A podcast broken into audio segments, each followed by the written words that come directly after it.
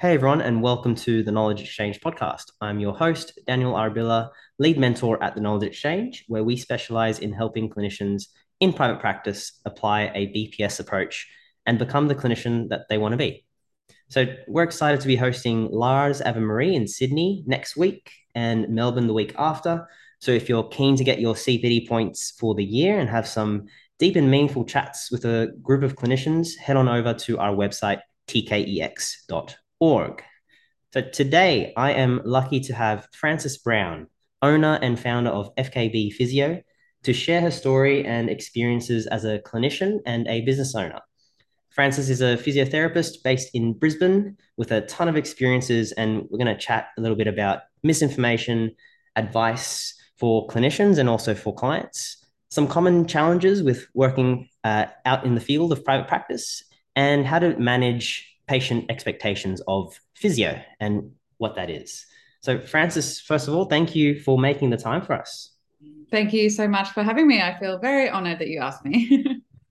so, the common question. The it's um the Peter O'Sullivan question. What's mm-hmm. your story? um, okay, my story is that, as you said, I'm a physio from Brisbane. Um, I graduated in 2010 um, undergrad and worked in private practice for three years Brisbane, and then oh, two years in Brisbane, three years in Melbourne. Got pretty disillusioned. Um, thought it was probably the wrong career choice for me, and decided to move to the UK and do like a working holiday thing and still worked as a physio there, but for the first time then got to work in a different settings. I've always worked in musculoskeletal outpatients. I still did that in the UK, but it's just a little bit different over there and it made me love it again. Then I found Adam Meakins' blogs around about that time as well, which really helped everything. And then I moved to Kuwait in the Middle East um, and worked in a gym there and continued to do physio there. But it, in Kuwait, because I was the only physio to start off with, I was able to do it 100% my way. I also got to work in a gym for the first time, which has always been my secret dream because I love the gym. And that whole kind of story to that point gave me an idea of how I wanted to practice and what I wanted to create when I eventually came home. So I came home because of COVID, like literally 13th of March 2020. Thought it was for two weeks, but here I am, two and a half years later, I guess. Um, and uh, yeah, I did a little stint working for Queensland Health in a neuro rehab kind of role, just as a COVID thing. And um, it was awesome, but it gave me it gave me a bit of an insight. Okay, here's an option to not work in private practice, the thing that burned you out, the other option is government kind of job and i had the taste of that and i thought this is good but i really want to start my own thing so i decided to start my own thing in i guess july 2020 and here we are i'm here two years later and it's all going well that's so cool and and what a journey over three countries practicing so imagine um, different yeah. settings and contexts over that time yeah. span um, and you, you mentioned you were a bit disillusioned at the start and wasn't kind of the work that you were expecting, or like tell us more how how that process and what that experience was like initially in private practice land. I think the reality is when I graduated, I was, I guess, it must have been 22. And back then, I mean, it was only like, what, 11, 12 years ago, but there wasn't much social media. And it was very, very self directed.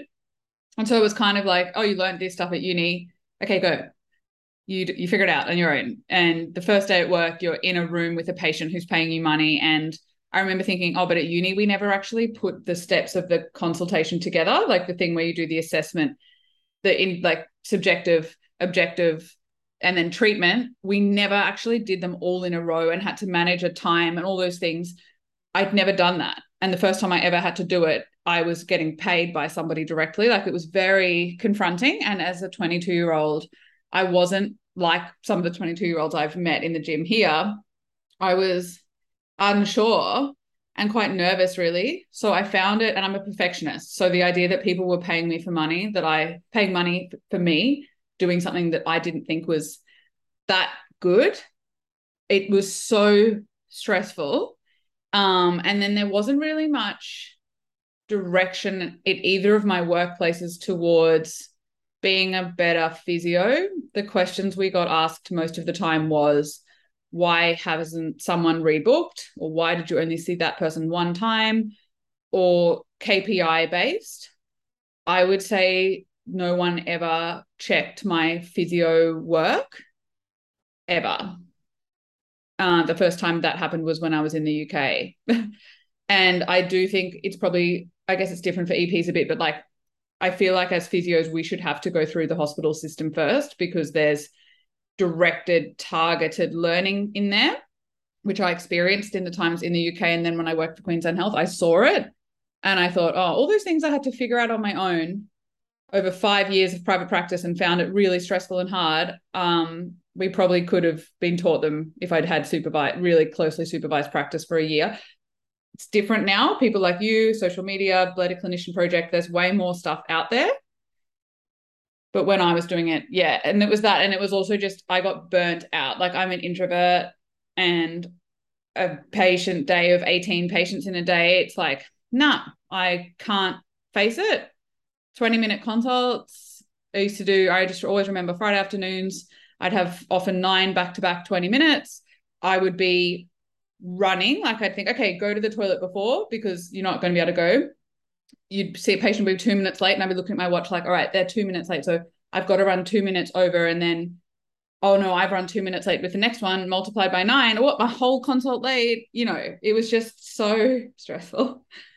So, yeah. yeah so overwhelming to um, have that kind of environment when starting out. And I'm sure most places are a lot better now and able to prepare clinicians for it. At the same time, I can definitely hear your experiences being echoed today in that similar kind of feeling overwhelmed, back to back patients, not really having, um, or just, I guess, seeing the value of um, the importance of having supervision, of having clinical um, practice being reflected upon and um, not just the the retention focused mm. uh, performance reviews, which are still absolutely important. Um, at the same time, it's important to have maybe a bit more structure in clinical practice in, in terms of frameworks and and how to apply, like you mentioned, um, the objectives, the subjective objective assessment yeah. treatments. Um, yeah, you're kind of thrown into the deep end, aren't you? Big time. And like maybe that's an issue with uni as well. And it could have just been the clinical placements I had. Um I I just definitely thought we never put it together. And like the fact that you have to I just remember thinking, okay, this appointment goes for half an hour. So how do I fill that half hour? Like how long should each component take? I mean, I don't know. I don't care now, but I didn't know that first day at work. I had no idea how to structure the time of the appointment. And I guess they don't teach you that at uni because every clinic's different. And it seems like an obvious thing, but I suppose I don't know who it should fall on. Like, should that fall on the private practice? Should it fall on the uni? I don't know. Yeah, it's perhaps a shared responsibility for uh, a lot of the parties involved. There's lots of layers to it. Mm. Reflecting back now, what would have been helpful and like for the new grads listening who might be also feeling a little bit overwhelmed with the back to back kind of environments in private practice and the demand to see 18 patients every oh. single day. Um, what, what would be helpful in those kind of settings, you'd say? Okay.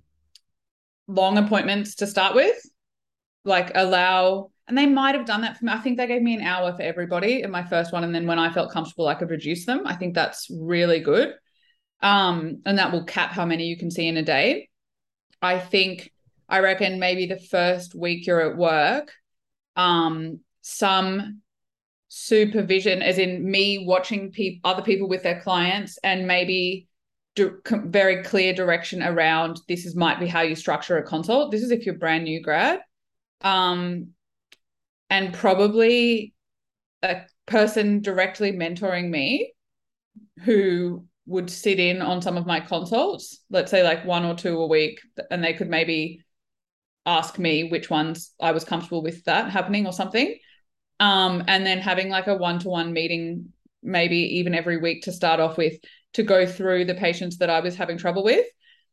And like it's hard because I'm so stressed if people monitor my work I think I would have found it, it would be stressful, but when I worked at Queensland Health, that's what they did. They do this, um, they'd have that supervision. You'd sit down and you had to go through each patient. And I guess I got lucky. The the ladies who were doing my mentoring there were very, it was non-judgmental. It was just a really nice way. They it was it was good. And I thought oh, I could have benefited from this long time ago.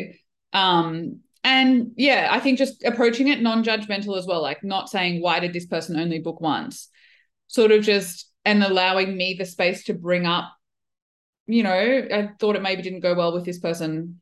Like, let's talk about why. Yeah, those things, I guess. Yeah. So the main themes of safety and being able to um, express struggles and concerns without feeling like you're being judged or that might or feeling like that would impact your um, work or mm. um, mm. how people perceive you as well yeah. and within the same private clinic space i think there's a certain level of vulnerability that's needed in those spaces um, looking back i, I think it, it's awesome to hear how your uh, also your perspectives have changed because I, I, often um, work with clinicians who think they should have it all figured out by the first year out and so even with hearing your story, you've gone into so many different environments and contexts and countries and places, and now you've kind of come into a kind of an understanding of of what you prefer, and that's taken a bit of time. I think there's a bit of pressure in our culture or society to be like, you know, you you need to know exactly what you want to do and who your target market is and and everything in the first year out. It's like, oh, Oh, no way. I think social media has made that harder. Like I said, when I first graduated, no one knew what anyone else was doing. Um, it honestly took me all that time. It took literally the whole 10 years before I felt comfortable to start my own thing. I think I'm slower than other people, maybe. My social media might have made me think that. But like also, I am glad I took that long because I I would also if new grads are struggling, I would seriously recommend not even trying to go on your own for like a solid few years because you need like you don't know what, that thing about you don't know what you don't know and you shouldn't have to be thinking about how to drum up business when you're still trying to learn how to do the profession like I didn't know how to do the profession for a few years. I mean, that's selling myself short and I'm being perfectionist again, but it takes a long time to know how to put it, pull it all together and kind of, you know, to figure out how to just do your job. And I feel like if you have the pressure of trying to get clients on top of that, it's very hard. I know some people can do it, but yes, I would not. If especially if you're stressed out, I would not recommend. I would recommend finding an environment where you can just focus on doing a good job. Yeah, the, the priority yeah. of of learning. Learn, yeah. Yeah. Rather than just initially getting business or getting Definitely. settled that way. Seriously. Yeah. Can't do three things at once. No. Yeah. Um, there's one of the things that um, sparked my interest in, in your content, Frances, is how well you can explain and debunk and um, address some of the common like misconceptions and myths and misinformation out there. So, uh, if we were to have an overall view, there's so much. We, we mentioned social media and how that's changed the landscape and um, change people's expectations maybe of what rehab looks like or what it should involve. Um, how, as us as health professionals, how do you think we should respond and react to the BS out there? So it depends on when it gets brought up. So do you mean if there's a social media account sprouting it? Yeah, we'll, we'll say we'll keep with online, say clients come in with uh, they're following the influencers with millions of followers and you know telling them all these outdated uh, mm. pathoanatomical focused narratives um, yeah how should we kind of respond to those claims yeah like i think it's really hard and i've probably even changed my opinion about this in the past six months um i used to think that we should challenge them directly. But I kind of I feel like that conversation is very much for us as clinicians. So I really notice that the approach of challenging those things, it um often alienates clients because it's operating above what they're able to take in. And so for me, I, it's different for you. For me, I'm interested in my content and everything that I have. I want to direct it at patients. I don't want to direct it at clinicians. Um, and I, I love people that do because they're for me. I follow them. But I really kind of notice that the patients get kind of scared and put off by that. Not all the time. It depends on how you do it. So I'm I'm less into that at the moment. And also because I've noticed it just doesn't get anywhere. Everyone just goes around in circles. So I've sort of stepped back a bit. The only time I will challenge kind of more widespread ideas is when a patient comes in and they've heard one and they have believed it and it is affecting them. I will make a reel for them.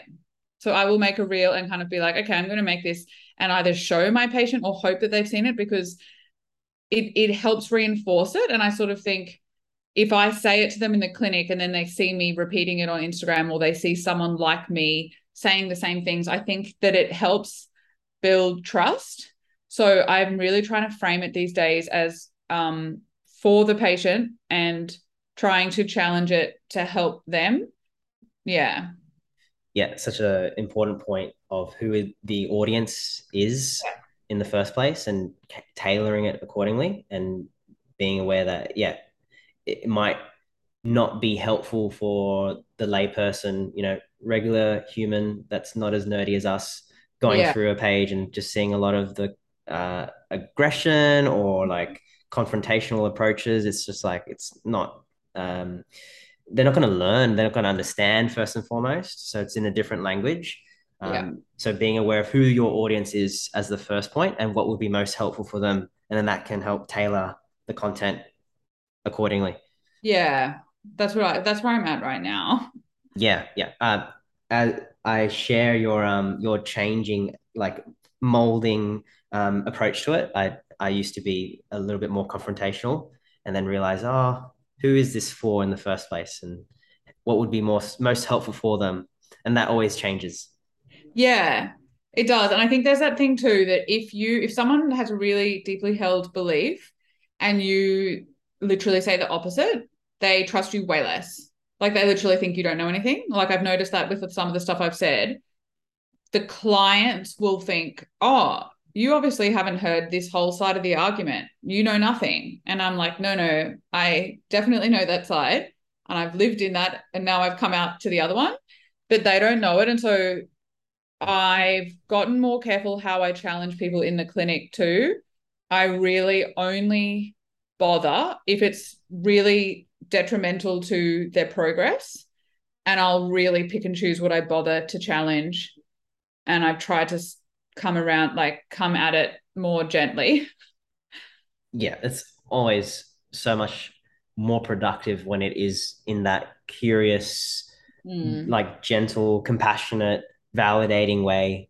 Um, as opposed to um, not being aware that we're actually just really frustrated at the clinicians and forgetting that we're talking to the clients. Yeah. Yeah. Yeah. Um, the, so uh, one of the the the things that I really loved was your post about the red flags and the green flags. Oh, um, oh yeah. So and again, it's targeted towards patients and clients, and I've actually shared it with some clients, so it's been really helpful for them. So thank you for that. Mm-hmm. Um, if we were to to discuss some of those red flags and say we're talking to clients um, mm-hmm. in their language, how would we, um, yeah, explain the the concept of like what clinician what to look out for with clinicians with healthcare professionals and i'm imagining like we're talking to even family friends colleagues mm-hmm. um, to help them have some sort of filter for like what to avoid and what to look for. Yeah, I think, and that's awkward because now I can't remember what I wrote in the post, but I, I, I, did come up with it in my brain. So presumably I think the same things. I know that a big one is shame because I noticed that so much with a lot of healthcare professionals and whoever else, they will blame the injury on the person. And that is giant red flag and I, I reckon friends and family are probably the most likely to do it because they don't. I think I wonder whether it comes from a place of um people want to feel like they're doing the right thing, like it's safe for them to. People don't want to get injured. They see someone doing something different to them, and then the other person gets injured, and they go, "Oh, well, it's because you do that thing. You shouldn't be doing it," and it gives them this sense of, "Oh, see, I don't do that, so I'll be fine." So I feel like they're the biggest culprits at times. Um, but you definitely get it from healthcare professionals as well. You know, doctors telling people that they shouldn't jump or that they shouldn't deadlift, they shouldn't lift, or anything like that. I think it doesn't help because then the patient won't won't seek help. I've had so many clients recently who said, "Oh, I actually haven't. I've avoided physios for years because I knew you would just tell me to stop."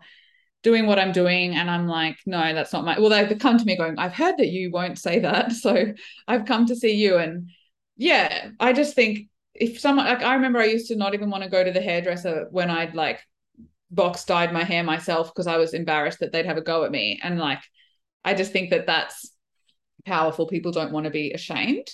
So I know shame in terms of picking a clinician. If someone shames you, I think if they claim to know for sure anything with like real sincerity like it's definitely this is definitely why you got injured we can say it's definitely this you know 100% for sure like real serious certainty i know that sounds like it should be a good thing but you would know that can be a bit of a red flag yes it's like the i guess it's more clinician centered narratives. It's like about me it's about my knowledge and oh. um, you are hurt because of this and i saw that in my assessment. Yeah. so i'm going to you know provide you my prescription because i am the expert in this field. It's like it's not really uh, addressing the person and, and treating them like a human. They're just like a body part that or like you know a, a human who is incapable of their own thinking and it's their fault that they got into pain in the first place definitely and yeah you've hit the nail on the head like that's exactly it when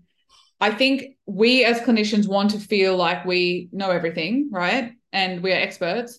And yeah, that's you hit that. You're exactly right. The the when a clinician says, "Oh, it's because of this," and I can see it's because you walk, you know, weirdly. That is a red flag. I know it doesn't sound like it, but they don't know that you might have been walking like that your whole life and it was never a problem before. It can make you feel really inflated self of importance if you can pick up these little abnormalities on people and I have to catch myself all the time. Um, I try to be more honest now. I sort of say to them, look, I just had someone before, you know, we noticed that the way he was doing a, a lunge side to side was different. And I said to him, maybe it is relevant that your knee sort of moves like this on this side. I said, I wouldn't ordinarily think it matters, but you have come in with pain on the side that is moving slightly differently to what you would expect. So since we've seen it, we're going to try and change it with your lunging. Whether it's relevant or not, I'm not sure, but we've seen it. So let's change it. Do you know what I mean? So I try to approach it like that and really say to them, this could be a contributing factor. Yeah, it's, it's like could not. Be. Yeah, that, that, that's awesome. It's like it could be, um, it might be all these languages as opposed to like your pain is because your knee is tracking yeah. to you know too far out and so to correct it, here's the plan and here's the solution. That's like selling that certainty. Um, yeah. Um, even though maybe on the outside that might be what a quote unquote, you know, expert would be like or how they would communicate with the again I'm using quotation marks here confidence but it's like we can still be confident in that uncertainty and sure. we can still um, provide people options of moving differently as opposed to like immediately blaming one movement for their pain there's yeah. like that linear cause and effect that yeah. we can't really say is the case no and i think that's that is where the mistrust can come in because people that know nothing about pain or injury let's say they might learn something very sort of entry level, let's say, like knee valgus causes knee pain. Like I'm not saying that's true, but they might see that. And it's like new information. I think, wow, amazing. And then they might come to see me and I might say, oh, you know, the way you're doing that's fine. And they'll think, oh, she doesn't even know that like a knee valgus is bad. And it's sort of, no, actually, I've just thought about all the different possible things that might be relevant. And I haven't I haven't included that as one, but I, I guess these days I bring it up to show them, yeah, I've seen that. I have seen the thing you're seeing, and it might be a contributing factor. Let's talk about it. But there's all this other stuff too, and kind of alerting them to, oh, well, it's probably this, this, this, all of them. And let's just try and address the ones that we can easily change right now. So yeah, it's it is a different way, but I feel like, well, hopefully, I feel like I can at least still acknowledge that I've seen that the biomechanics and whatever, and we've noticed it together and acknowledged it's there, but then didn't blame it because then they go, oh, she knows. Okay, she's seen that. It's all good. Yes, and they might like get a another coach, clinician, trainer, friend in the gym mention that they have valgus, and you mm-hmm. would have already addressed that and you would have like reassured them that that's yeah it might be a factor. Absolutely let's take a look. Let's go through it thoroughly. Um the, this is also the other factors in here. Let's like it's complex. There's more than one factor involved. Let's let's see. Let's test it out. Yeah. As opposed to like demonizing that valgus. Or yeah. the opposite side of like not even addressing it at all like or not yeah. even looking at that movement. Yeah because I think a mistake I have made is that I'll see it in my mind. I think, oh, I won't bring it up because I don't think it's relevant. And then someone else, exactly what you said, someone else will see it. And then they might say, oh, well, Frances didn't even pick that up. She's not even paying attention. And I'm thinking, oh, no, I definitely did. But so I think just saying all the things is good to give them a sense of, oh, we've looked at it all. Yeah. Yeah. And, and that also covers like overlaps um, I think there was another point in your red flag post about marketing and using fear oh, as a tool. Um, so again, that fear can be quite like it can have the outward appearance of this person knows what they're talking about. Yes. Um, but on a deeper level, it's more targeting someone's vulnerability of like, I'm in pain, I need a solution, I need a quick fix. Yeah. So there's there's this kind of conundrum and, and dilemma of like do we use that fear in a helpful way to bring them in in the first place and then we go through a different process of like actually you know there's might be other things involved like to me i find that's difficult to sit with and i think that we can use other marketing um, strategies but that's without my any marketing knowledge myself what's what's your stance on like how we mm-hmm. can market what are some other ways rather than just immediately going to to fear based models. Yeah. I really don't like fear because again it makes it seem like the clinician has all the answers and it really loses trust in the body. And i think it's funny like in the gym like i do powerlifting and i work in a powerlifting gym and i have heard people there say um deadlifting safe. And yes it's good safe. And then they'll go oh unless you do it wrong then you're going to break your back. And I'm like, oh God, please don't say those words. And I'm thinking, it's interesting that you think that deadlifting, say, double or triple body weight is safe if you do it right. That if you do it wrong, which presumably is going to be millimeters or centimeters different, all of a sudden it's wildly unsafe. And I think this is a straw man comes in here. Everyone thinks of the person in the gym YOLOing deadlifting. And it's funny because I get uneasy when I see that as well. Like you see this person who's not prepared, not in the powerlifting gym. They're not prepared. They haven't really spent time building up.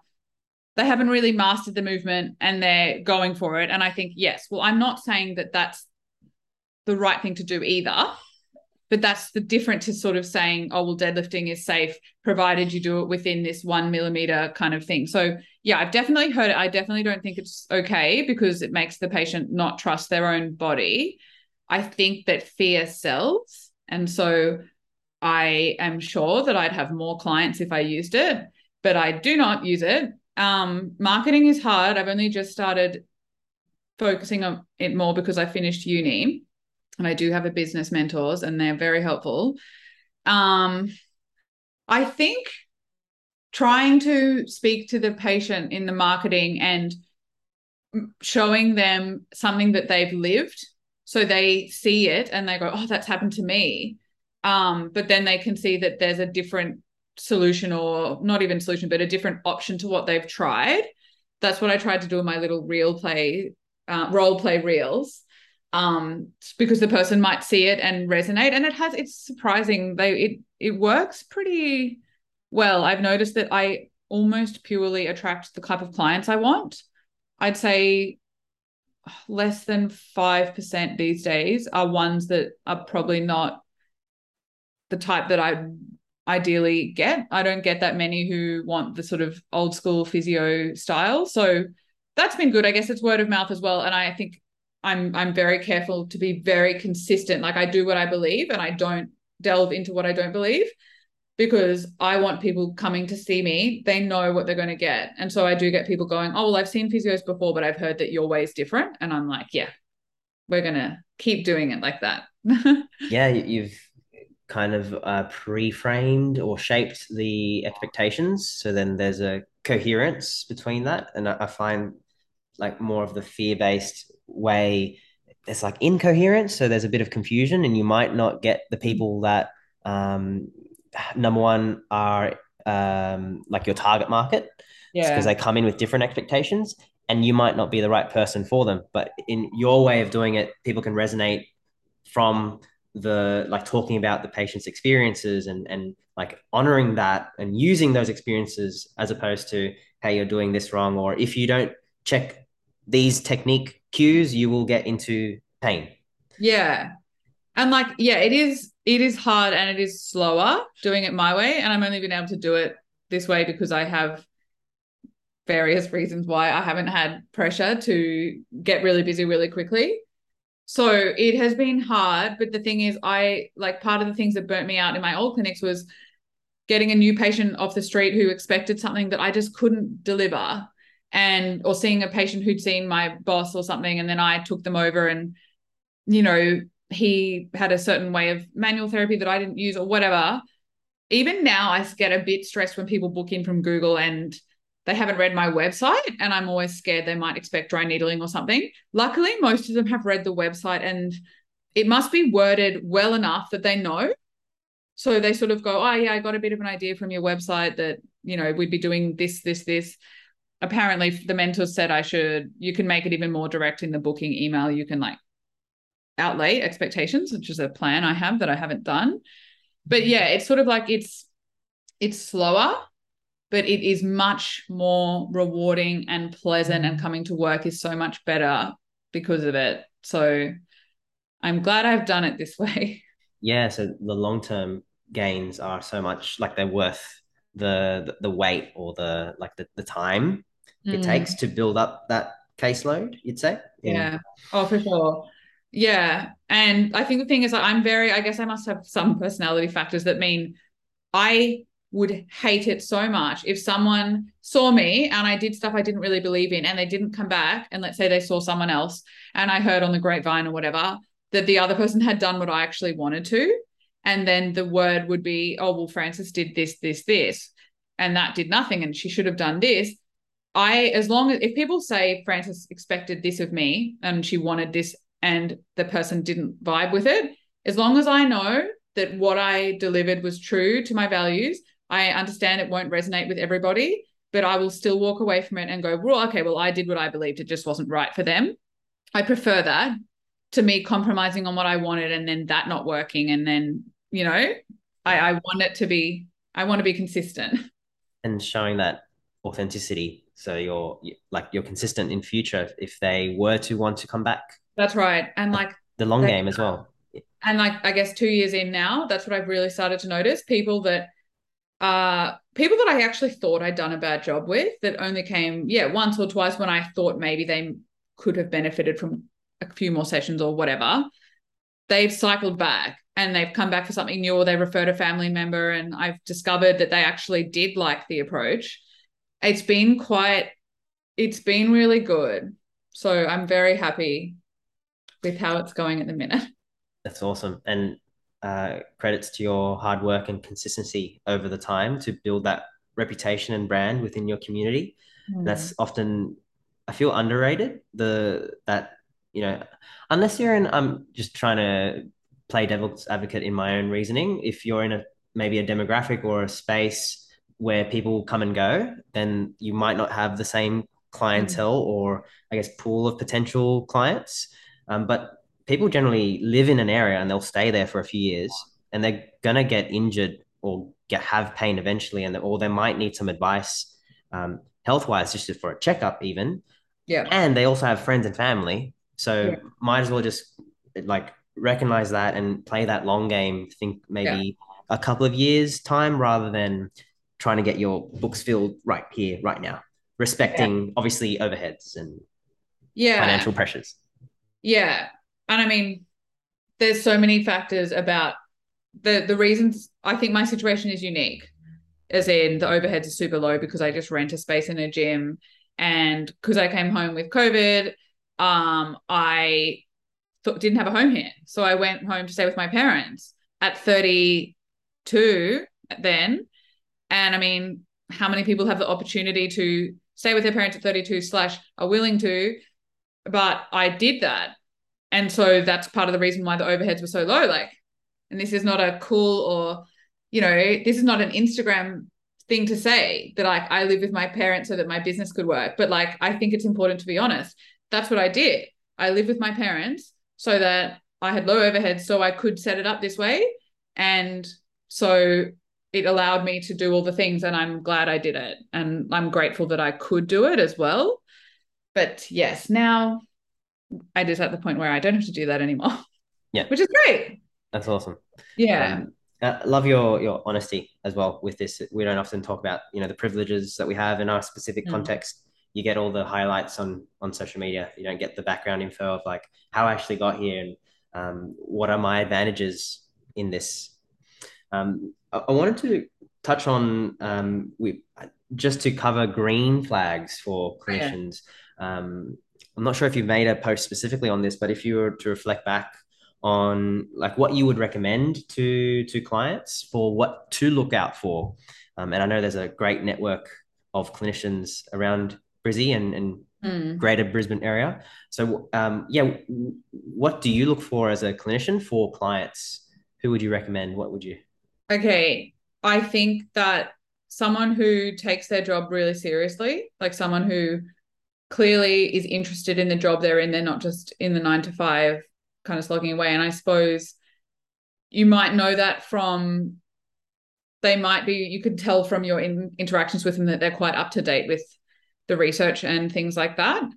Um i would say empathy is huge. So they're willing they listen really well and they're understanding of your situation and they're non-judgmental.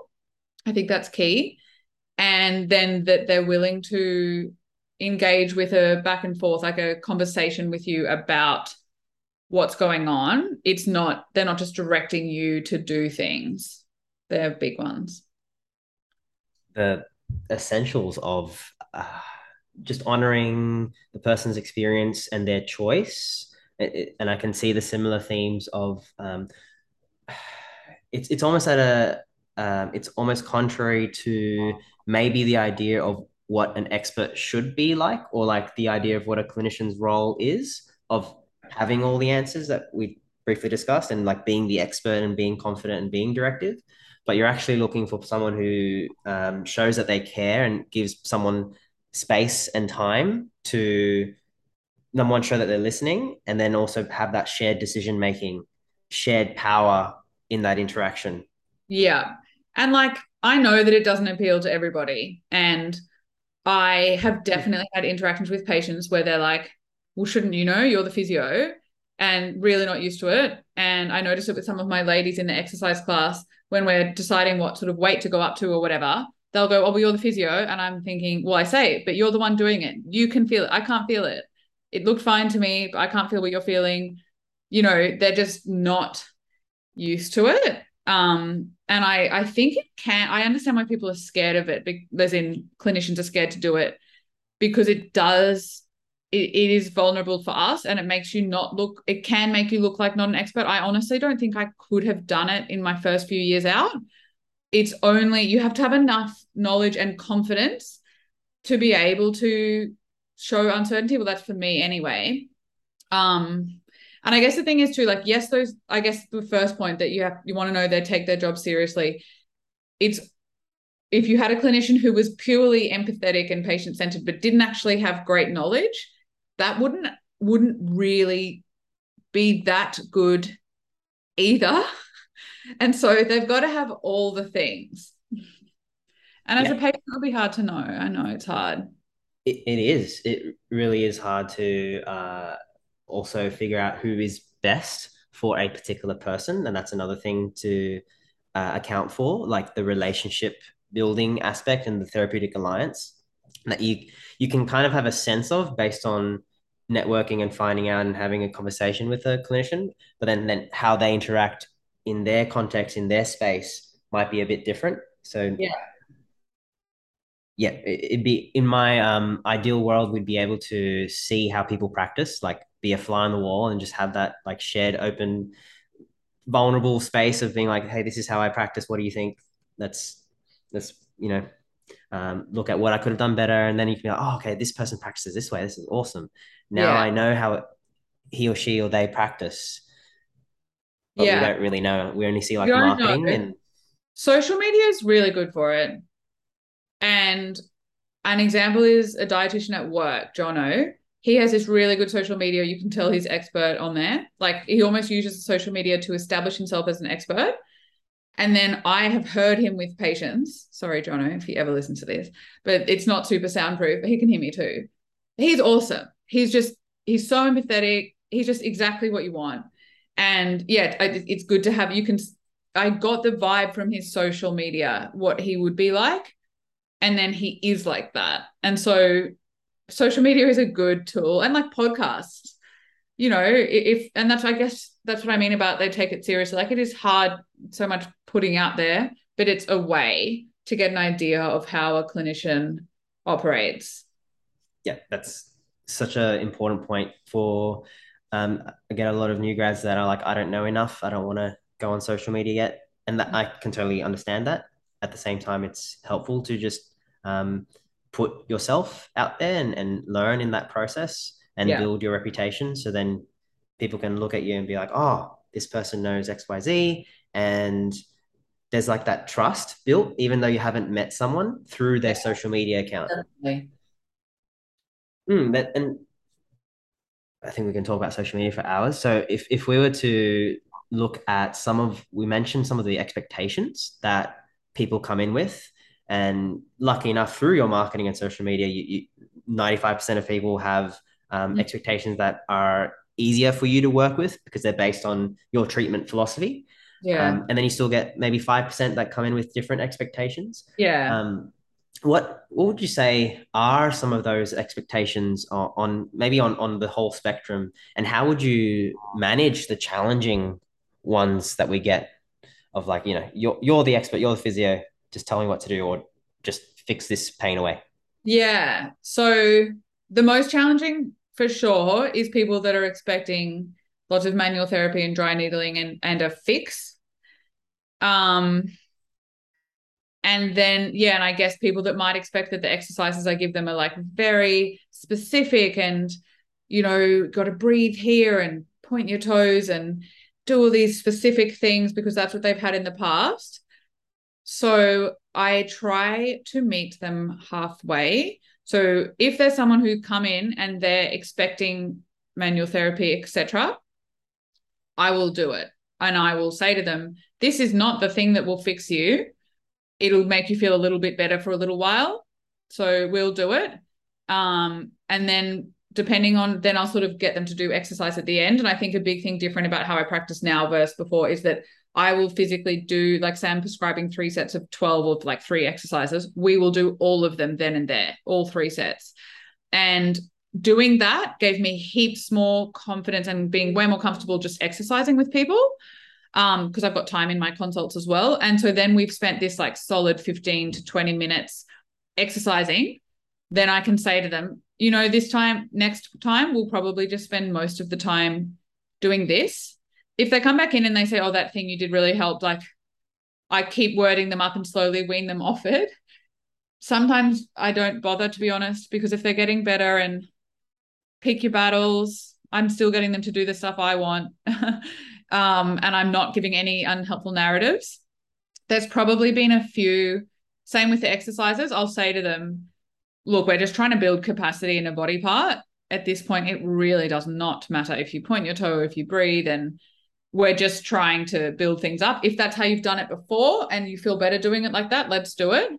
Um, but I find that they it depends where they're at, but a lot of them will fairly quickly drop their preconceived ideas because they're getting better, because they're getting better with time anyway.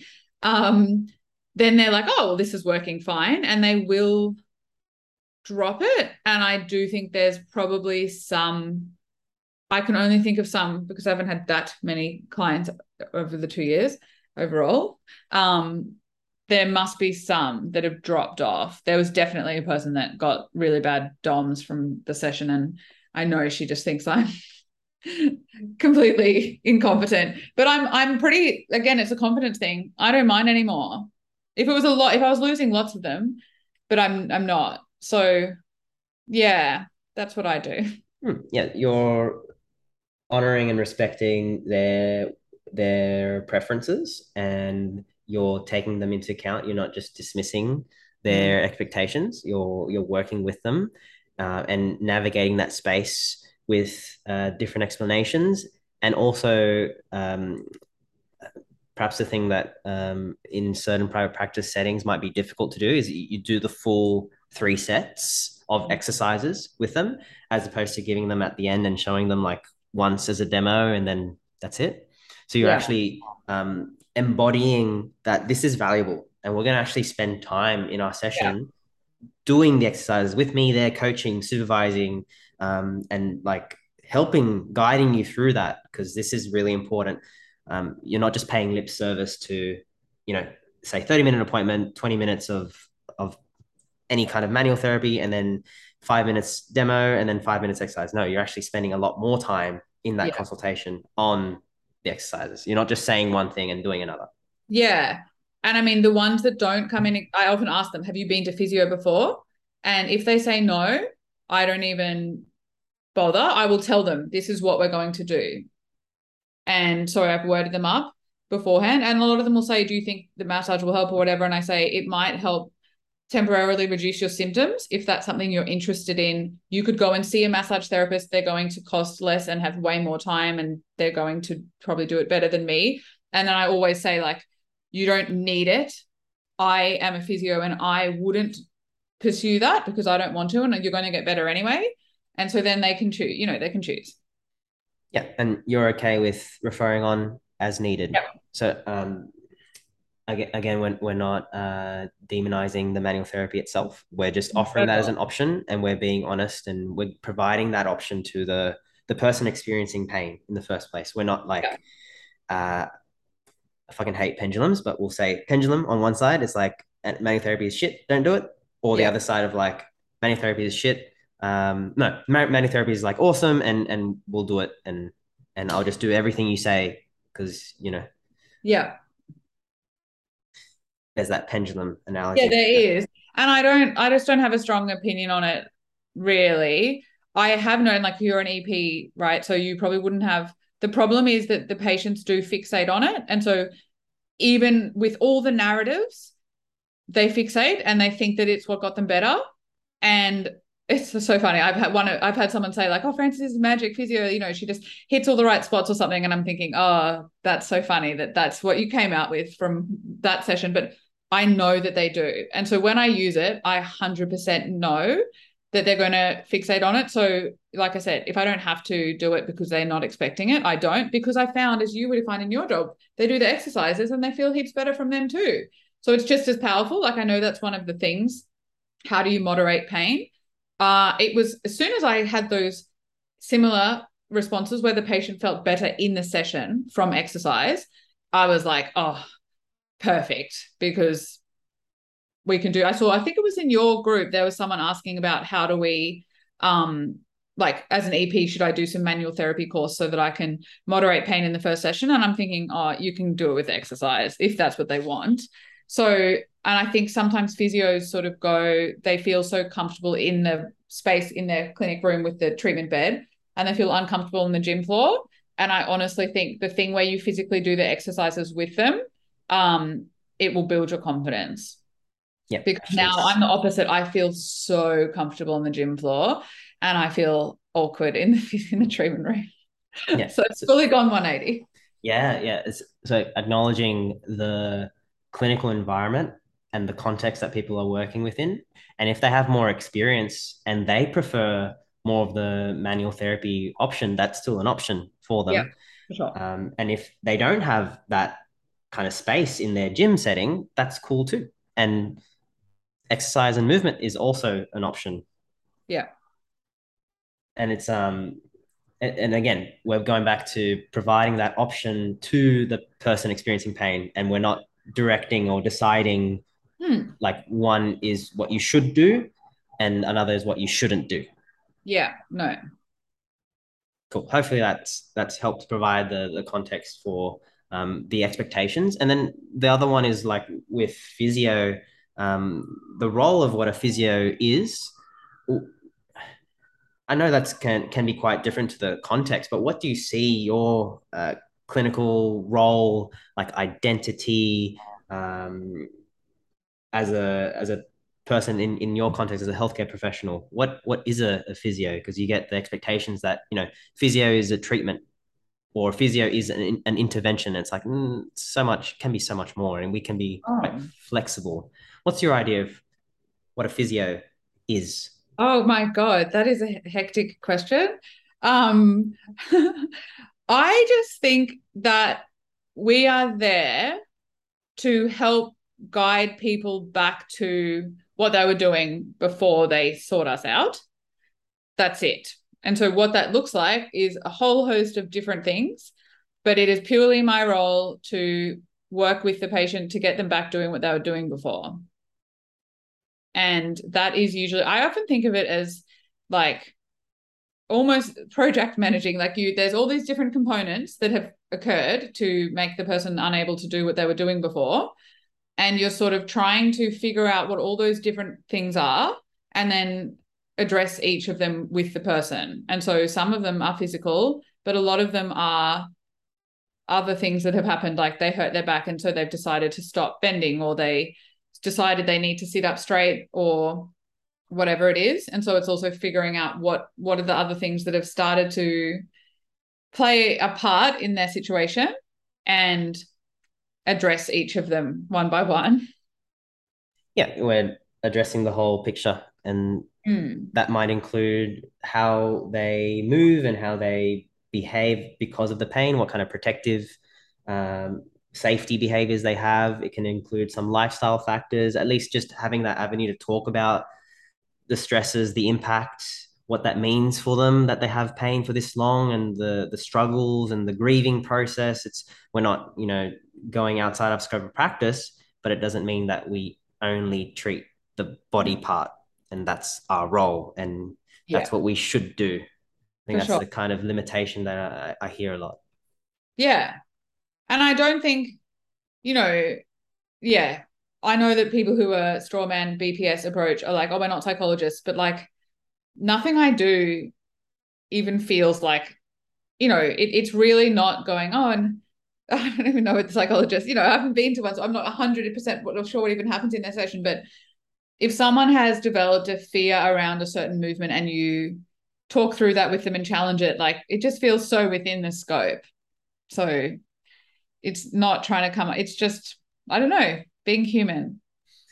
Yep. The, so again, it's it's having that avenue to to and that space to reflect on um, what maybe some rules, some like rigid um, ways that we sh- what we should do, like we need to do a certain treatment because that's part of our role. Um, and I get that with EPs that I help mentor. It's like I should prescribe exercise to everyone. Oh, Okay.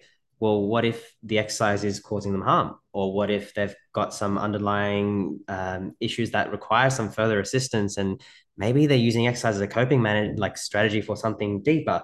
So it's being aware of what kind of rules that we have and then just like having that space to reflect and be yeah, flexible. We don't have to do a certain intervention every single time just because we are an EP or a physio. Yeah, you're definitely right. And I remember like when I was in my peak of hating my career, I'd sort of think, yeah, you you're right about how I'd expect people come to physio and we have to physically do something. Whereas if you go to the GP, the GP might provide advice and people perceive that as fine. They don't think the GP didn't do anything if the GP just gives you some advice. I still struggle if someone came I would struggle to just purely give advice. Like it is really hard. Um, but there have been those few patients where, yeah, it's sort of like they actually, bro, need to do it, it's a more the managing of the lifestyle factors is the main point. It is it is hard because I do you're right that people expect the intervention, but you can, I mean, it, it depends on the patient as well. You can kind of get a vibe of especially some of them, they really are just like, look, I just want to know how to get back to doing what I was doing before. And if the advice is literally like, well, this, this, this, do a bit more of this and a bit less of that, some people are fine with it. Yeah. But it, it is hard. It is hard.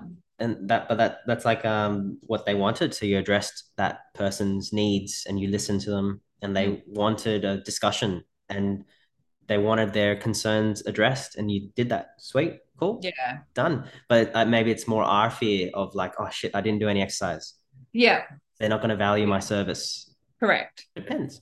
And then there's people that aren't really in that talking space. They're like more, I need a like, a, a, they're fidgety and they want to move and they just want some action and some yeah. movement towards some, you know, exposure towards that movement or um, they really want to show you that movement. That's a different kind of story. And we're not talking much at all. They, they might be doing all the talking.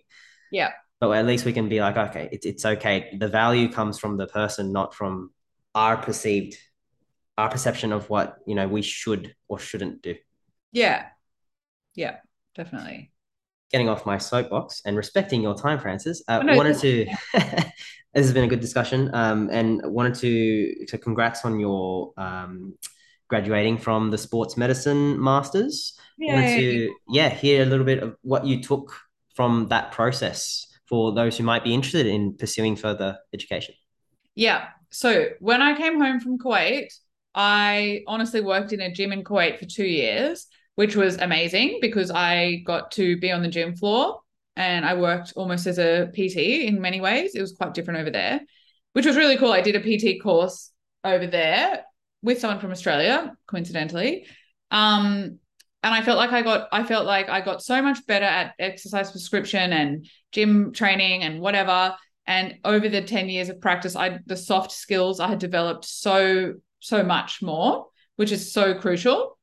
When I went to work at with Queensland Health I spent basically spending time with physios again for 3 months when I'd spent time almost purely with trainers in the gym. I felt like I had lost my ability to speak physio speak. Like they would speak in these, you know, clinical terms and they'd use the proper anatomical names and pathologies and everything. And I I had gotten so good at at speaking on a patient level that I thought, oh, I've actually I'm not very good at speaking on a clinician level anymore. If an orthopedic surgeon wanted to meet with me, I probably wouldn't bring much to the table. I was just really conscious of it. And I I just thought, well, I think a few of them had done their masters in neurophysio. And I also was really um, uneasy about the fact I was doing so much exercise prescription back in Australia. I kind of thought maybe I needed to do a, a degree in EP. And so I looked, I sort of looked it up and I'm like, oh, maybe I need to do a master's of EP if that's possible to do it that way around.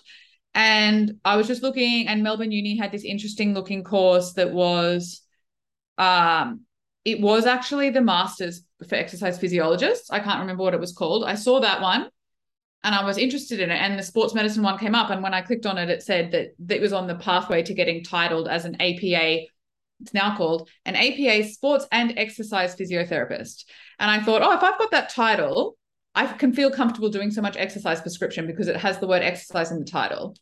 And I knew I didn't want to do sports physio masters at UQ, which was my undergrad, because there'd be manual therapy in it. And I'm like, I'm sorry, but I am not paying money to learn more manual therapy. I'm just no, no shade, but I don't want to. And I knew the sports medicine masters wouldn't have manual therapy because GPs could do it and podiatrists could do it. Um, and it was purely online, which was awesome. So it was so good. It it really just did exactly what I wanted it to. Um, it it basically it's funny like it doesn't teach you concepts so it's not like you sit down and learn about things it will give you a framework so say acl injuries so in our let's say maybe biomechanics subject it might go stuff that is irrefutable, like this is what an ACL rupture is physically, this is what happened. So we'll have information. And then it might go say, go and read this article that describes it in detail. And then it will say, some people think that maybe uh, knee valgus, dynamic knee valgus, increases your risk of an ACL. Here are six articles to read on this topic. And then here's a discussion board. What do you think? And that's it.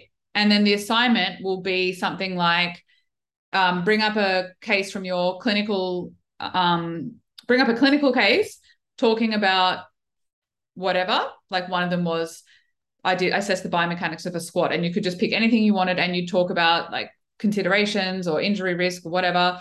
Or it might be for injury pathology and management subject, it might be bring up a clinical case, talk about how you diagnosed this person and why, or how you treated them and why, and back it up with evidence. So it forced you to go and find all of the research to back up all of your decisions which was just so worthwhile because you're not for me anyway like you and like lewis are so good at reading so much but i just i found because i was so burnt out from work and whatever like i really to motivate myself to read as much as i had to for uni i didn't.